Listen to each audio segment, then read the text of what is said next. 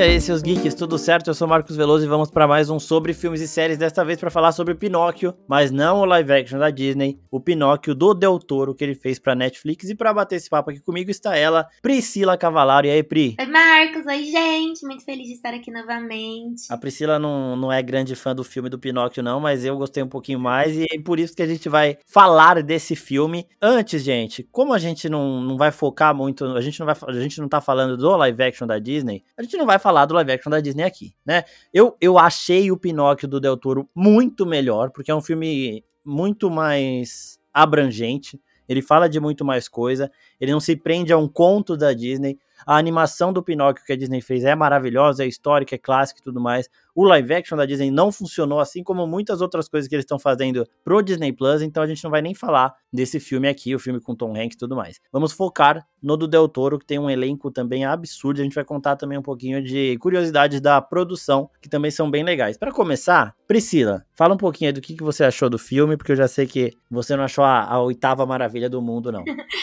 Então, né? Eu tô muito feliz de estar aqui na Oficina Geek de novo, mas olha, assistir o filme para mim foi bem difícil. Foi, eu achei um filme muito pesado, muito macabro. Macabro, macabro acho que é uma palavra muito forte. Ah, não, acho que é. Dá pra falar assim que é meio macabro. Assim. Macabro. Porque eu não sei, cara, todo é, esse realismo que eles trouxeram pra uma história que a gente conhecia como conto de fadas, não era isso que eu tava esperando. Eu não li nada de Pinóquio, eu não peguei nenhum spoiler. Eu fui assistir assim, sem saber o que esperar, real oficial e me pegou muito de surpresa. E não gostei dessa surpresa. É, não foi uma surpresa agra agradável para mim, sabe? Eu gostei do filme justamente por isso também, porque não é, não é agradável, né? Ele é um filme que incomoda muito e a gente tá acostumado a ver essas histórias que a gente conheceu através da Disney como sendo uma historinha de Disney que ela corre toda perfeita. É, a, eles passam, a Disney sempre passa mensagens bonitas e tudo mais, mas o Guilherme Del Toro ele vai por um outro lado que faz a gente pensar, mas de um jeito bem melancólico mesmo, como você falou, macabro, né? Porque, porra, é, é uma parada, esse negócio dele ser imortal, as conversas dele ali com a, com a fada lá da morte, porra, é tudo isso daí dá um, é, dá uma certa, um peso, né? E o final, do, a gente vai chegar no final daqui a pouco, o final do filme é triste pra um caralho, né? Uma cena absurdamente triste, mas é, o que me encantou primeiro nesse filme foram as imagens. Quando eu vi o visual do Pinóquio, eu falei, caralho, que foda, mano, isso é muito diferente do que eu tava esperando, tá ligado? E ser em stop motion C do Del Toro. O cara fez Labirinto do Fauno, que é muito foda. Ele tem umas ideias muito loucas. Então, tipo, eu falei, ah, beleza. Aí, quando saiu e todo mundo começou a falar bem, eu fui assistir e realmente eu, o filme me agradou. Ele passa um sentimento ruim, mas a gente assiste e a gente tem essa quebra de expectativa de ir esperando ser um conto de fadas, e isso me agradou pra caralho, né? Então, tipo, o Gepeto eu gostei muito, para quem não sabe, o ator que faz a voz do Gepeto, ele é o Alder Frey lá de Game of Thrones. Ele faz Harry Potter também, que é o cara lá que tem o gato. Como que ele chama, Priscila? É o cara que é o quê? Caseiro lá, sei lá que porra. Sabe, o que fica correndo atrás deles? O Fint? É. Ele é a voz do Gepeto. Tem... Ele é o Gepeto e assim, eu só tinha visto ele em papéis de pessoas desagradáveis, que em Game of Thrones e em Harry Potter. E aqui a gente vê ele no papel do Gepeto. O Gepeto é bonzinho e tudo mais, é carinhoso. Só que também a gente vê um Gepeto um pouco diferente, o Gepeto cachaceiro, que tá sofrendo um luto ali. Então, isso tudo vai, vai agradando. Falando nisso, quero saber o que você achou do começo da história, da gente ver um pouquinho mais da vida dele com o filho dele antes do Pinóquio chegar, justamente para dar essa profundidade maior e para aumentar a dificuldade do Pinóquio de substituir o Carlo, né? O que, que, que, você achou disso? Então, é, essa história de que o Gepeto tinha um filho que morreu e por isso ele fez o Pinóquio não foi novidade para mim. Eu já tinha lido algumas histórias, algumas versões do Pinóquio que isso acontecia. Essa parte foi a única que não me surpreendeu. É, só que essa, o lance dele sofrer o luto e entrar no alcoolismo e tudo mais, isso para mim me pegou muito profundamente, porque é muito realista. Muito. É muito mais fácil a pessoa realmente, o cara sozinho, perder o filho. E, mano, aquele clima de guerra. Pô, triste pra caramba, velho. É na Itália fascista, né? Que é, Exato. Que o filme é ambientalizado. Então, tudo isso me pegou pra caramba, porque é muito realista. É muito diferente de, pô, os contos de fada do, você assiste, eles não, não são tão, sei lá, próximos da realidade. E quando um cara que é sozinho perde o filho, a chance dele entrar nesse esse caminho obscuro de, do alcoolismo ou, de, de, até outras drogas, sei lá, é muito fácil, é muito, a chance é muito alta. Então isso me pegou de cheio. Não é que eu não gostei do filme, eu achei uma qualidade incrível. Você falou dos detalhes, eu amei o detalhe do bigodinho do, do grilo, porque dá essa coisa, Muito essa bom. impressão já de que ele é mais velho e tudo mais. Então tem certos detalhes do filme que eu gostei, admirei pra caramba. Mas é que eu me, eu me senti tão mal assistindo o filme, sabe? Triste. Eu Sim. chorei no começo, chorei no final. Ai, não sei. Mas Exa- esse começo, essa história do, do GP, esse, por que, que ele chegou a construir um boneco de madeira que foi pra substituir o filho, tipo, como companhia, eu achei essa parte incrível, surreal. Eu acho muito foda como eles colocam. Isso é uma coisa que o Del Toro ele falou ainda no making off, que quando acaba o filme a Netflix já começa o making off ali também, que é bem legal de assistir, tem 20 minutinhos. E ele fala que ele queria apresentar o Pinóquio como um ser mágico, mas em um universo sem nenhum tipo de magia, pra ele realmente ser algo especial. Então a forma como eles introduzem tudo isso, toda essa mitologia, dos espíritos que vêm, né? Aquele espírito lá da Uhum. vida, lá que é, dá vida ao Pinóquio e tudo mais. E como ele. E isso funcionou muito, né? Do Pinóquio se destacar, de ser um- uma parada mágica perante uns humanos ali que, tipo, são completamente normais. Então isso funcionou muito bem. E essa discussão que a gente acabou de ter do alcoolismo e tudo mais, a gente não teria, por exemplo, se fosse o filme da Disney, né? Aí que- é, é nisso que ganha muito. E pelo que a gente tá falando até agora, eu tô sentindo que, mano, eu e você a gente teve a mesma percepção e os mesmos sentimentos no filme. Só que eu gostei de ser surpreendido dessa forma e você não gostou de ter sentido isso, né? Então, Não. é. Porque, não mano, ó. de nada que me leve pra realidade quando eu tô assistindo uma coisa que eu tô querendo fugir da realidade, sabe? Então eu acho que isso me pega Sim. muito. Agora, essa É, parte realmente. do o misticismo que tem no, no filme do Pinóquio, eu adorei. Adorei o negócio da, que tem a, a da vida, a irmã dela, que é a da morte, aquela ideia da as ampulhetas de cada vez que ele morre, ele vai ficar mais tempo e tudo mais. Essa, par, essa parte dessa mitologia, eu fiquei encantada também. Achei incrível o jeito que eles Exato. fizeram isso. Não é só uma fadinha que veio e deu vida e pronto. Eu achei bem profundo. Não, mano. É bem profundo, é tudo muito bonito. Os movimentos de stop motion ali a gente consegue ver também. É tudo. Pô, é tudo muito certo. Ah, tecnicamente, esse filme é impecável também. Eu queria te perguntar isso aí, do E- stop motion. Qual é a sensação que você tem quando você assiste um filme de stop motion? Ah, eu- me agrada, sabe? Tipo, é, eu sei o que eu tô vendo, e eu fico imaginando. Eu não sei se demora mais, demora menos que outra animação pra fazer, mas eu fico imaginando o trabalho que dá, mano. De você mexer um bracinho, mexer uma perninha aí filmando e tirando foto. Demora mais. Mano, isso daí. Eu não consigo ver um stop motion sem pensar no trabalho que tá dando, tá ligado? No trabalho que deu pros caras fazerem É, aquilo. eu, eu vi uma matéria de uma das cenas que eles levaram três dias pra fazer segundos do filme, assim. Segundos. Mano, isso aí. Então. Por isso que eu acho que é difícil você fazer um stop motion ruim, porque se você vai fazer um stop motion, você vai. Porra, eu vou dar- gastar muito tempo aqui, tá ligado? Se fosse Sim, pra fazer um filme mais ou menos, faria uma técnica de animação mais fácil de se reproduzir. O stop motion ele é muito cuidadoso, principalmente quando você faz uns bonecos dessa qualidade, mano. Olha esse Pinóquio. É É, absurdo. isso é absurdo. Eu velho. acho que é isso que me dá a sensação também de realidade, porque você tá assistindo um negócio que, pô, parece desenho, não existe aquilo de verdade, não são atores de verdade e tudo mais. Só que ao mesmo tempo você percebe que é real, porque são bonecos, não são animações. Então, essa sensação controversa que me dá assistindo, eu acho que isso também é uma coisa que me dá um estranhamento. Não é que eu não gosto, não é Sim. concordar, mas dá um estranhamento assistir. É, gera um incômodo, né? É, E, porra, tipo, o- aí a gente tem essa parada, né? Do Carlo. Quando o Carlo apareceu, eu falei, ah, vai mostrar dois minutinhos do Carlo aí, beleza. Só que não, eles encerram o Carlo no momento em que a gente começa a se apegar com ele. E aí, quando chega o Pinóquio, eu tive esse sentimento, pelo menos, não sei você, de que, tipo, putz, vai ser uma merda isso aí, porque o, o Gepeto não, não vai conseguir simplesmente começar a gostar de uma outra criança assim, sabe? Criança entre aspas, né? E aí, eu, eu achei incrível como é gradual ele indo se apegar ao Pinóquio aos poucos. E aí chega num momento que a gente entende, né? Claro, ele não tá substituindo o, o Carlo. Ele é outro filho do Gepeto, mas o Gepeto ama os dois, provavelmente no- igual, sabe? Então, é, isso daí é um desenvolvimento muito bom. E isso também, me, tipo, eu chorei em algumas partes do filme, obviamente. E isso me fez gostar muito, velho. Porque, tipo, é essa coisa que eu gosto. Não forçada. A gente vai percebendo. Então, quando o Pinóquio ele surge, a gente sabe que vai ser muito difícil pro Gepeto falar um eu te amo, por exemplo. Ele começa, desde sempre, ele tá cuidando do Pinóquio, mas o eu te amo meu filho, isso aí vem depois. É muito difícil pra ele, né? Exato, exato. Eu tive um sentimento um pouquinho diferente. Na real, o Pinóquio já é um personagem que eu amo. Então, assim, uhum. tá esperando o Pinóquio aparecer, já é um personagem que já me conquistou em outras animações, então eu não precisava, eu não tava esperando, será que eu, eu vou gostar do Pinóquio? Mas quando aconteceu a história da forma como aconteceu, é, o Carlo morreu e depois ele criou o Pinóquio para fazer a companhia que o filho dele fazia, o Pinóquio ganhou vida, eu fiquei com pena do Pinóquio. Eu falei, cara, ele vai tentar o tempo inteiro comparar o Pinóquio com o filho dele. Ele vai tentar substituir o filho dele, o Pinóquio nunca vai ser o filho dele, porque as pessoas não são iguais. E o Pinóquio vai sofrer com isso, porque, tipo, pro Pinóquio ele é o único pai, entendeu? Ele não tem com quem comparar, com quem falar, nossa, mas meu outro pai gostava mais de mim. Não. E, então, assim, ele nasceu com um único objetivo de amar o Gepeto, mano, de ser companhia do Gepeto. E o Gepeto Exatamente. não ele, o tempo inteiro no comecinho ali, ele comparava com o Carliço. Ai, doeu meu coração. Não, fez isso com o Pinóquio. Tadinho do É, então. Isso é foda. E uma outra coisa que eu gostei também é que eles não pesam muito no, no ódio, né? De, tipo, isolar o Gepeto.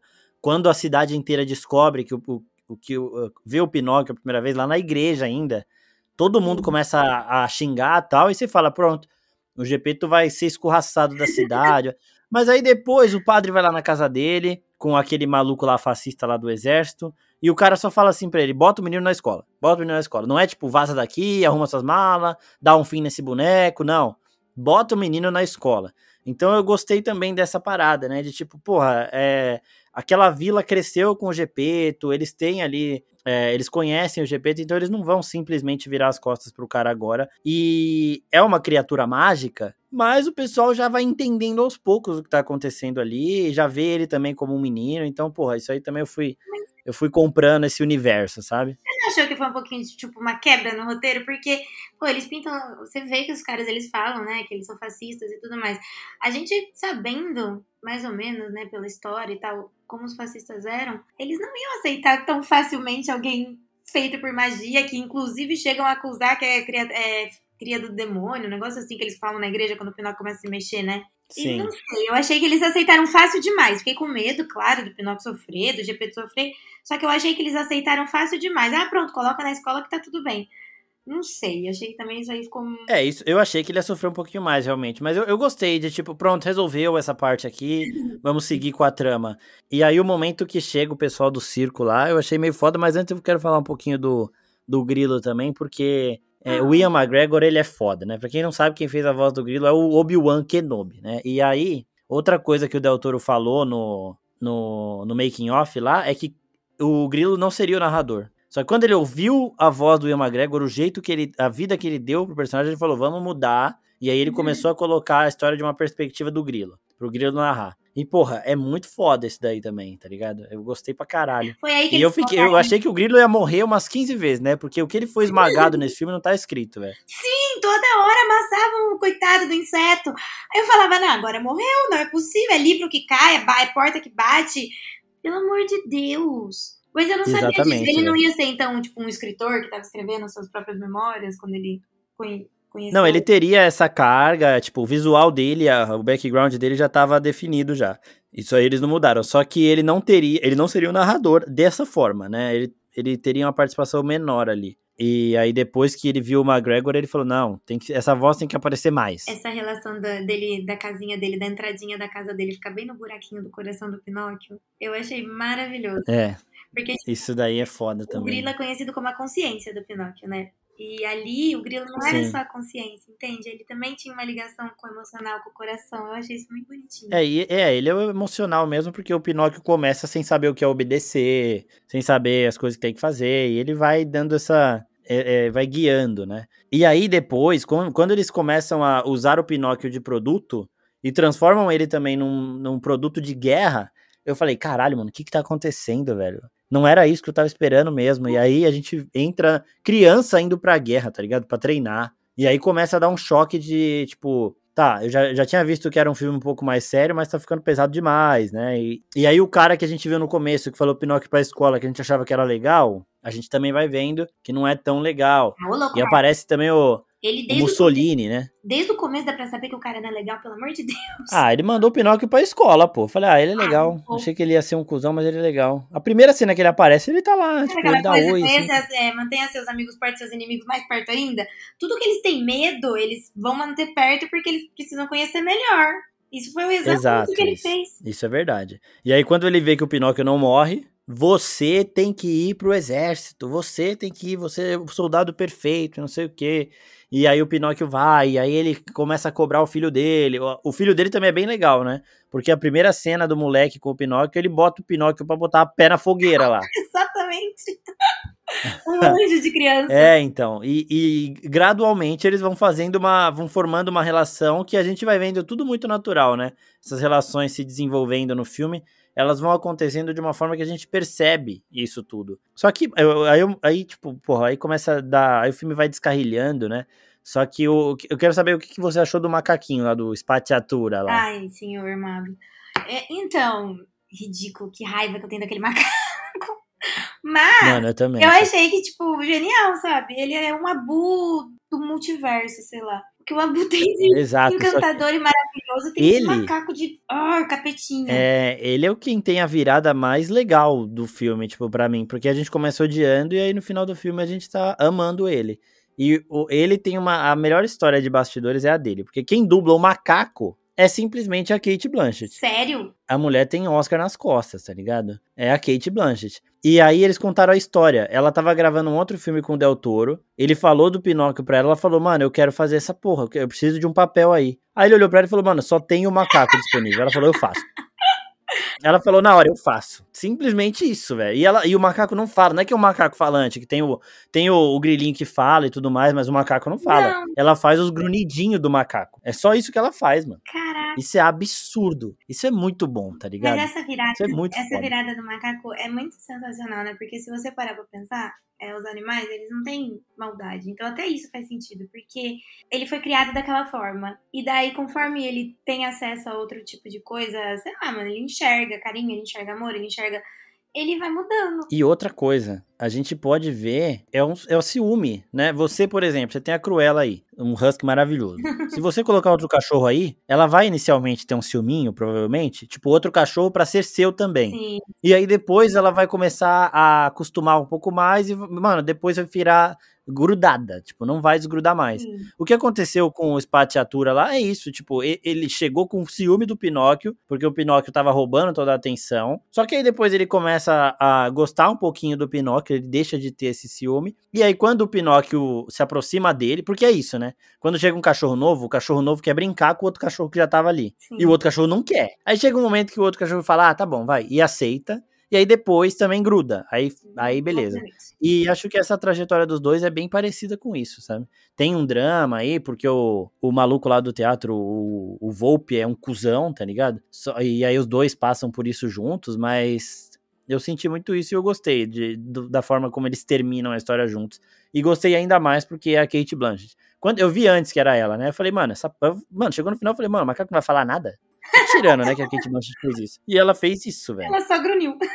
E falando agora já da, dessa parte do, do, do submundo aí, do mundo dos mortos, caralho, o que, que você achou do, do momento que o Pinóquio tem que decidir lá se ele quer deixar de ser imortal? Porque isso daí do ser imortal, ele achar que é uma benção, enquanto a morte lá fala pra ele, não, não é tão legal assim, velho. Tipo, tudo que você gosta, todo mundo que você ama vai morrer, e ele não entende isso, né? E aí ele volta, ela, ele, não, fala mais, fala mais, aí ele volta, não dá tempo, acabou o tempo. E aí, quando eu comecei, a, se se você começa a pensar isso, vira muito melancólico mesmo, e aí que o filme pega, né? Porque a gente pensa essas coisas vendo o filme. Então, isso aí foi muito tenso, velho. Então, é isso aí que eu falo. Que o filme me fez pensar, me fez sentir, me fez refletir sobre coisas que eu não tava esperando quando Uhum. eu assisti Pinóquio, entende? Aí eu fiquei, caramba. Óbvio que esse negócio de ser imortal, pra gente que vive assistindo filme de fantasia e tudo mais, é uma coisa que eu, eu já pensei nisso. Já pensou nisso? Você gostaria? Lógico, a gente viu o Fala. Sandman esses dias aí, mano, e tem um maluco lá que não morre também,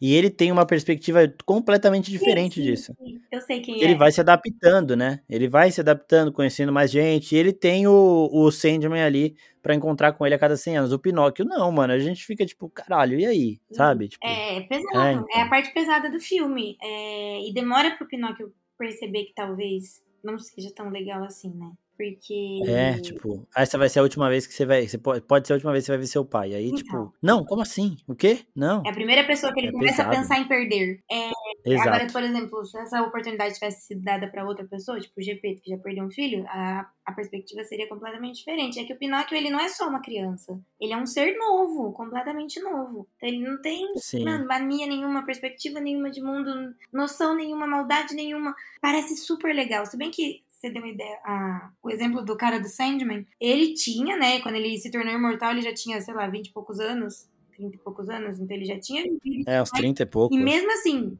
a cada 100 anos ele perguntava se ele ainda queria ser, ele continuava querendo ser imortal. E ele tinha essa perspectiva, tipo, quando eu quiser que isso acabe, isso acaba. O Pinóquio acho que não tem nem isso, né? Quando a, a morte fala para ele, você, se você voltar agora você vai ser mortal, eu senti um alívio. Falei, puta, finalmente. Aí ele vai virar uma, ele vai virar um humano, entre aspas, mas ele vai conseguir envelhecer e morrer também. Finalmente, ainda bem. E caralho, você porra, é, é muito é muito tenso, tá ligado? E aí quando ele as coisas continuam caminhando e o que acontece com ele é que ele continua imortal, basicamente, eu falei, puta, que merda. Que merda. Eu acabei o filme assim, que merda. Mano, não que merda o filme, mas que merda a situação dele, tá ligado? Dele, né, claro. É, eu, eu acho que esse negócio de querer ou não ser imortal é, vai muito da personalidade da pessoa. Eu tenho um vídeo do Cauã, eu acho que você já até viu esse vídeo. O Cauã tinha 4 anos de idade. E a gente tava assistindo Peter Pan. E ele começou a chorar desesperadamente. Porque, tipo, as crianças estão na Terra do Nunca, eles não vão ver mais os pais e tudo mais. Ele começou a chorar pelas crianças não conseguirem mais ver os pais, no começo. Quando acabou o filme, eu comecei a conversar com ele. Eu sempre conversei, tipo, muito abertamente com ele. E daí eu virei e falei: Eu gosto muito do Peter Pan, eu vou chamar o Peter Pan pra gente ir pra Terra do Nunca ele chorava, ele tava com uma mamadeira na, na, mão, e ele chorava e mamava, e não, mamãe, não, mamãe, eu quero crescer, e não sei o que, é tão bonitinho, e ele já tinha essa perspectiva com 4 anos de idade, que tipo, o seu corpo é terra do nunca, eu não vou envelhecer, eu não vou crescer, eu quero crescer, ele fala assim, eu quero crescer, eu quero casar, ele, ele queria ter essa vida já desde pequenininho, é muito de personalidade. É, então, por isso que também, quando eu vi que o Pinóquio, putz, ele não é mais imortal, ainda bem alívio, alívio alívio total. Mas o filme te fazer pensar isso te fazer sentir essas coisas, ele é muito, é rico demais. É por isso que eu, eu gosto de, às vezes eu gosto, quando é uma, uma melancolia, um sentimento melancólico que vem naturalmente com a história. Não é uma parada que você vai assistir para te fazer. Por isso que, mano, eu tava pegando um pouco de não vou ver This Is Us, porque todo episódio que eu via This Is Us eu chorava pra caralho. E aí eu tenho que fazer um preparo, sabe? Porque o This Is Us ele é feito para você chorar. O Pinóquio não, o Pinóquio ele é feito. E aí o sentimento ele vai vir naturalmente. O This Is Us os caras falam, mano, como que eu vou foder a pessoa que tá assistindo isso aqui que vai chorar igual uma criança? Aí ele vai lá e escreve, tá ligado? Então, mano, é, é por isso que eu gostei, gostei muito, gostei muito. Pegaram umas ideias com o Nicholas Sparks. Uhum. Não, tem, não tem um livro do Nicholas Sparks que ou você começa chorando, ou você termina chorando, ou os dois. Pelo amor de Deus. Pinóquio pesa mais do que faz chorar, sabe? Tipo, você fica com um sentimento, uma angústia, digamos assim. É. Maior do que, tipo, vontade de chorar mesmo. Não é só um choro. Eu, eu não consigo lembrar um desenho, uma animação que eu não tenha chorado, Marco, de verdade. Eu tava pensando aqui, quando você falava, não consigo lembrar de nenhuma da Disney, da Pixar. Não lembro todas as animações eu chorei em algum momento. Agora, o Pinóquio, ele dá essa angústia que você falou. É. Nossa, é, é pesado. É, pra mim foi um filme. É, então, é. Por exemplo, eu tenho bloqueios para um, duas animações: Irmão Urso e Viva. Eu não verei esses filmes de novo na minha vida nunca, porque o que eu chorei nos dois foi bizarro. Viva, eu soluçava. mas, mas é isso, Pinóquio é um sentimento diferente. Mas às vezes é legal, tipo, é legal a gente sentir isso assistindo o filme, porque a gente entende a mensagem que o filme passa. E aí chega naquele final, e porra, a cena final, eu, eu falei, caralho, tipo, o filme acabou, eu não chorei na cena final, eu falei, caralho, pra que isso, velho? Tipo, pra que, né, Del Toro? Pra que fazer essa porra? Ele tá andando, é, é aí, tipo, é, é, o grilo narrando, e aí vai. E o Gepeto envelheceu e não sei o que, e a gente vê o Gepeto morre. E aí depois a gente vê que o grilo morre. E aí está o Pinóquio e a Espatiatura, a espatiatura já andando numa bengala. Eles estão indo caminhar pro topo da montanha onde o Carlo tá enterrado, que tem mais duas, tem mais duas pessoas enterradas ali, né? O Grilo e o, o Gepeto. E no meio da caminhada, a espatiatura some e aparece mais uma lápide, tá ligado? E eu falei, mano, caralho, eh, o tempo tá passando e o Pinóquio sempre fazendo isso. E todas as vezes o Pinóquio, né, voltava, né, eles dão a entender isso, pra casa. E aí quando a espatiatura morre também, ele só anda pra frente. Tipo, beleza, agora acabou a minha história aqui. Eu não posso ficar aqui porque eu vou ficar lembrando dele sempre. Eu não posso morrer também porque eu sou imortal, então eu vou pra frente eu vou andar e aí o que o que acontecer aqui daqui para frente, vou viver minha aventura. E aí o Grilo até fala, né? Ele continua narrando lá do submundo e tal, que ele foi viver a aventura dele, mas aí eu falei, caralho, mano. É uma desesperança, não é? É. Eu senti é, isso. É pesado. Você tem, você tem que ver esse filme preparado e muito feliz com o que você está vivendo agora. né? Você tem que estar muito positivo com tudo que tá acontecendo na sua vida. Graças a Deus eu tô, né? A gente tá, então, mano, beleza. Agora, se você for ver já num, num momento pesado para você, assim, é, é, é, meio, sei lá, velho. é... é... uma parada de você ficar dois dias em casa, assim, pensando nisso, tá ligado? Ixi. Olhando pro teto, pensando na vida. É que nem, podia ter evitado, você não acha? O filme podia ter acabado um pouquinho antes. Não precisava mostrar todo mundo morrendo, mas não, ele quis mostrar, ele quis dar essa ideia de que ele não tem nem para onde voltar, então agora ele só continua. Ele quis passar esse sentimento. Sim, e mano, quando. É, é, o problema, o que me pegou nesse filme, a principal ali, de tipo, não faz isso, foi ele ter voltado a ser imortal. Porque a mesma coisa. É, é aquele negócio de, de eles dão algum presente para você e depois eles tiram. Agora eu vou citar é, Stranger Things aqui, um spoiler da, da nova temporada aí, porque assim. Eles apresentam um novo personagem, mas a partir do momento que esse personagem ele é introduzido, ele já está fadado a morrer. E só que aí eles, eles já sabem que eles vão matar o personagem e eles fazem a gente se apegar ao máximo a isso. O Del Toro aqui, né, ele vai morrer, tá, gente? Mas vocês vão amar ele antes. E eles fazem isso com maestria, assim, porque eu, eu nunca amei, tipo, eu, pô, eu surtei com esse personagem. Vou falar o nome porque tem gente que não assistiu aí, também não precisa spoiler de graça. Mas o que ele faz aqui é isso. Ó, eu estou dando a esperança a vocês, o Pinóquio vai ser mortal agora. Ele não vai ter essa maldição da imortalidade. Porque, querendo ou não, isso é mal. Por exemplo, o quadrinho da Marvel, a gente vê que o Deadpool foi amaldiçoado com a vida eterna. E a gente, caralho, amaldiçoado nada. O cara toma uma pá de tiro aí e não morre. Ele dá um tiro na cabeça dele no cinema porque ele tá achando o filme chato. Aí ele revive o filme já acabou. É legal pra caramba. Só que aí quando a gente vê nessa perspectiva, todo mundo que você conhece vai morrer e você vai ficar. É, mano, a morte fala para ele lá, gente, você vai me encontrar aqui no fim de tudo. Isso é muito caralho, velho, sabe? Então, ele dá a gente a expectativa do Pinóquio não ser mais imortal. Ele dá o doce pra criança, só que antes da, da gente comer o doce, o Pinóquio morre ali na frente de todo mundo e o Grilo, não, não, ele tem que voltar. E aí ele é imortal de novo. Filha da mãe. Aí, caralho. É, então, isso é muito foda. E. Eu vi uma vez um trabalho de uma artista que falava como seriam os finais reais do, dos contos de fadas, né? Porque o que, que acontece? O que, que ela falava da Disney? A Disney ela termina os filmes antes da, da tristeza. Então, antes, de, antes de, tipo, da velhice, de perder alguém, de todos esses casais de príncipe e princesa, um deles morrerem, ou um filho ficar doente, um filho pegar câncer e tudo mais. E daí tem várias histórias que ela vai colocando depois do final feliz. E é muito pesada. Foi mais ou menos o que ele fez com o filme do Pinóquio. Porque se ele tivesse acabado um Foi. pouquinho antes, você não ia terminar o filme tão triste. Mesmo sabendo, se você é, parasse para pensar, você saberia qual seria o final, você entenderia que o Pinóquio ia continuar e mais ninguém ia. Mas se você não vê isso, você não para pra pensar nisso, não te dói. E ele não, ele quis cutucar a ferida, ele quis mostrar isso para quem tá assistindo. Ai, Exatamente isso. E assim, isso que eu acabei de falar de virar um menino em carne e osso e tudo ficar bem, seria o filme da Disney, né? E a gente não está vendo o uhum. filme da Disney. Então, a, nesses momentos é que a gente vai caindo a ficha.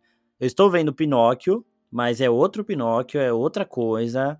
Isso aqui não é um, isso não é só o Del Toro pegando um personagem, até porque o Guilherme Del Toro não ia pegar um personagem para recontar uma história da Disney.